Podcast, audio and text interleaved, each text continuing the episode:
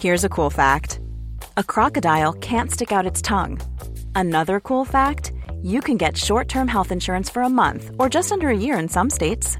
United Healthcare short term insurance plans are designed for people who are between jobs, coming off their parents' plan, or turning a side hustle into a full time gig. Underwritten by Golden Rule Insurance Company, they offer flexible, budget friendly coverage with access to a nationwide network of doctors and hospitals. Get more cool facts about United Healthcare short term plans at uh1.com.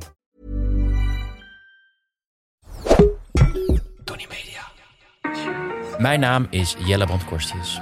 Eigenlijk zou ik in Rusland zitten voor een nieuwe serie voor de VPRO, maar dat zit er nu niet in. In Voordat de bom valt praat ik je bij over de oorlog in Oekraïne en de situatie in Rusland. Hallo en welkom bij Voordat de bom valt. Sommigen van jullie vonden het nogal een pessimistische titel. Ik zie het eigenlijk meer als een verwijzing naar Doe maar en eh, dat gevoel in de jaren tachtig dan dat ik echt verwacht dat er een eh, kernoorlog komt. Ik denk dat ik daar later op de week nog op uh, terugkom. Verder, om eerlijk te zeggen, vind ik het best lastig om te praten in een microfoon ja, zonder dat je iemand aankijkt.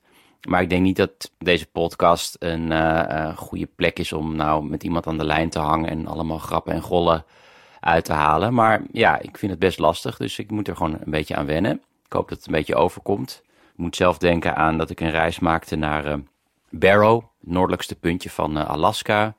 Ik deed een project over nomadisch leven op het noordelijk halfrond, samen met fotograaf Jeroen Torkens. we waren daar voor de walvisjacht. Uh, dat doet de plaatselijke inheemse bevolking daar nog. En die waren op zee en uh, we gingen een eentje rijden op een, de enige weg die het dorp uitging. En die, die hield gewoon op, midden in de taiga. Het is echt een afgelegen plek. En we luisterden naar de radio en de radio-dj die zei daar... Als iemand mij hoort, laat dat dan weten. Dan weet ik dat ik het niet voor niets doe. Nou ja, daar moet ik een beetje aan denken nu ik dit doe. Dit is in ieder geval wat mij opviel op dag 20 van de oorlog. In Kiev zijn steeds meer bombardementen uh, door artillerie. Uh, het gebeurt op steeds meer plekken, ook uh, in het centrum van Kiev. Um, aan de andere kant komen de Russische troepen maar langzaam dichterbij. Dus dat is een goed teken. En wat ik een heel mooi initiatief vind vanmiddag zijn leiders van Tsjechië, Slovenië en Polen naar Kiev gereisd om hun solidariteit te tonen. Ik hoop dat Rutte ook heel gauw die kant op gaat. Verder waren gisteren beelden van hele drukke McDonald's, omdat die uh, op punt stonden om te sluiten vanwege de sancties. Um, maar wat je nu in Moskou ziet, uh, dat zijn beelden van mensen die vechten om suiker. En dat is toch wel heel wat meer basic behoefte dan uh, ja, een Big Mac. En dit is waarschijnlijk nog maar het begin natuurlijk van de impact van die, van die sancties. En je ziet steeds meer beelden van lege schappen. En ja, dat is natuurlijk traumatisch voor, voor Russen die uh, uh, ja, bij de, na de val van de muur ook die legenschappen hebben gehad. En dat is natuurlijk ook de paradox dat Poetin, die, heeft, die noemt de jaren negentig een geopolitieke catastrofe, maar nu veroorzaakt hij zelf eigenlijk weer een crisis met legenschappen.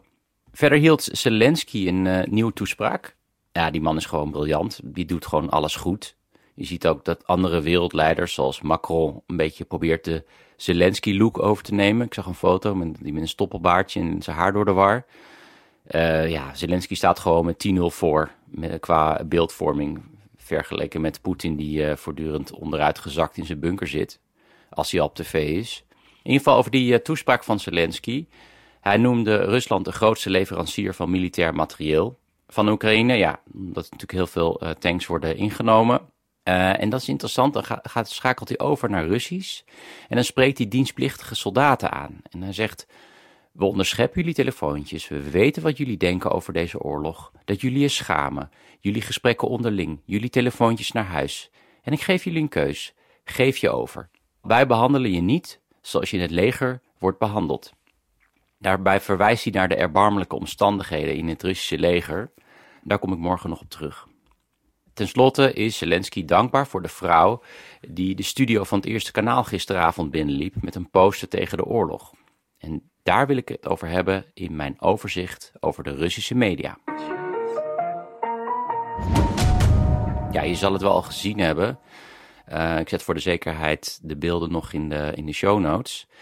Maar gisteravond uh, op het Eerste Kanaal bij het meest bekeken nieuwsprogramma van Rusland uh, liep een vrouw met een bord de studiovloer op, ging achter de presentatrice staan en op dat bord stond: Stop de oorlog, geloof niet in propaganda, ze liegen tegen je. Ja, dat duurde een paar seconden en toen werd de regie wakker en schakelde ze weg naar een item. Maar het bord was dus wel degelijk ja, een paar seconden in beeld. De naam van die vrouw is Marina Afsianikova. Ik hoop dat ik de klemtoon goed leg. Niet dat jullie daarvan wakker liggen, maar ik wel. ja, ik denk dat dit echt een van de iconische beelden gaat worden van deze, van deze oorlog. Kleine side note: uh, een, een podcastluisteraar die, uh, ja, die vond het fijn als ik aandacht besteedde aan dit onderwerp. En die uh, wees mij op de kritiek van een Oekraïense parlementslid. Sorry, er is een kat hier die binnengelaten moet worden. Zo. Die wees mij op, op de kritiek van de Oekraïens parlementslid. Die verdenkt het Kremlin ervan dat dit een doorgestoken kaart is. Hij wijst erop dat het bord voor een gedeelte in het Engels is. Dat is natuurlijk eigenlijk wel raar. Waarom zet je iets in het Engels neer? En het doel zou kunnen zijn dat het Westen meer sympathie krijgt voor de Russen en misschien voor een gedeelte de sancties in zou trekken. Ik noem dit toch wel even erbij. Ja, zelf kan ik zoveel cynisme niet aan op dit moment. En ik heb deze actie gewoon heel hard nodig om nog een lichtpuntje te zien. Maar nou ja, wie weet, alles is mogelijk in Rusland. Ja, die impact in Rusland is enorm. Uh, er was een record aantal likes natuurlijk op de Telegram-kanalen. En je moet je beseffen dat die, die, die, die, die shit die hele dag wordt uitgezonden een soort van, soort van gif is. En dat gaat, van, ja, gaat elke dag door al vanaf uh, ja, 2003, toen de laatste onafhankelijke zender sneuvelde. En dag in, dag uit wordt de kijker gebombardeerd met één boodschap, is namelijk, ja, het Westen krijgt gewoon de schuld van alles. Als dat elke dag maar wordt herhaald, dan gaat het in de hoofden van mensen zitten en dan kan je er verder geen zinnig gesprek mee voeren. En vier vijfde van de Russen is ook afhankelijk van de informatie van de televisie. Dus dat heeft enorme impact het geeft mij in ieder geval hoop, deze actie. Want ik denk dat dit de beste uitkomst is uh, uh, om een eind te maken aan deze oorlog. Dat het Poetin-regime in elkaar dondert. En niet door oorlog en niet door economie, maar ja, gewoon door Russen die het, die het zat zijn. Ten slotte had ik gisteren iets beloofd te vertellen over het Russische leger. Want iedereen verwachtte dat Rusland in een paar dagen over Oekraïne zou walsen. Nou, dat is niet het geval. Overal zie je natuurlijk beelden van uitgebrande helikopters en Russische krijgsgevangenen. Dus hoe komt het nou dat dat Russische leger, waar de hele wereld bang voor moest zijn, niet al lang Oekraïne heeft ingenomen? En er zijn natuurlijk heel veel oorzaken al genoemd. De slechte moraal en de modder waar de tanks in wegzakken. En natuurlijk ook gewoon de Oekraïners die dapper terugvechten. Maar een belangrijke oorzaak wordt daarbij niet genoemd. En dat is corruptie. En uh, om het uit te leggen zou ik eigenlijk willen inzoomen op Sergei Shoigu, die nu de minister van Defensie is. Zijn voorganger van 2007 tot 2012 was Anatoly Serdyukov.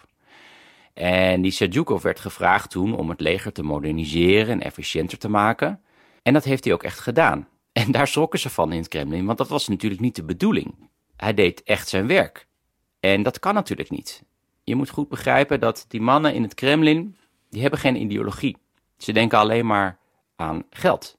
Aan zoveel mogelijk overheidsgeld wegsluizen naar hun jachten en hun, huizen aan het Como-meer. En daar moet je gewoon aan meedoen. En ik zal je een voorbeeld geven van hoe lastig het soms is. Uh, een, een, vriend van mij is journalist voor de zaakkrant Veerdemusty. Die zamelde geld in voor een, een, Rus, een kindertehuis in Moskou. En de gemeente Moskou wilde daar ook aan mee betalen. Maar hij keek naar die begroting, want de gemeente Moskou wilde dan wel de begroting opstellen. En hij, er stond voor elke meter asfalt van de oprijlaan uh, stond 100.000 euro. Dus het was duidelijk dat daar gewoon geld werd weggesluist. En hij vroeg wat over die oprijlaan, waarop het antwoord was: wil je dat geld nou wel of niet? Dus dat zijn keuzes waar elke Rus eigenlijk elke dag voor staat. Hoe hogerop, uh, hoe meer geld natuurlijk wordt weggesluist.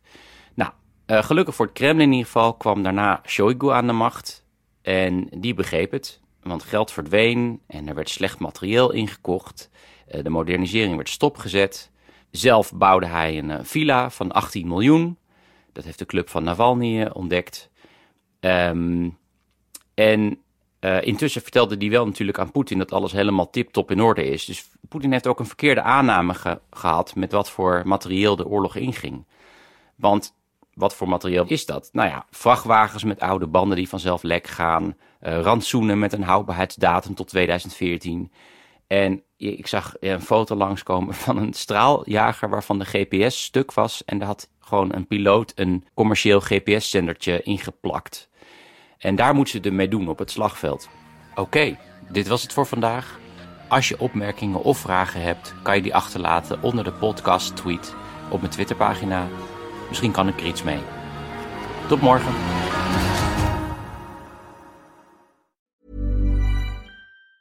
Planning for your next trip?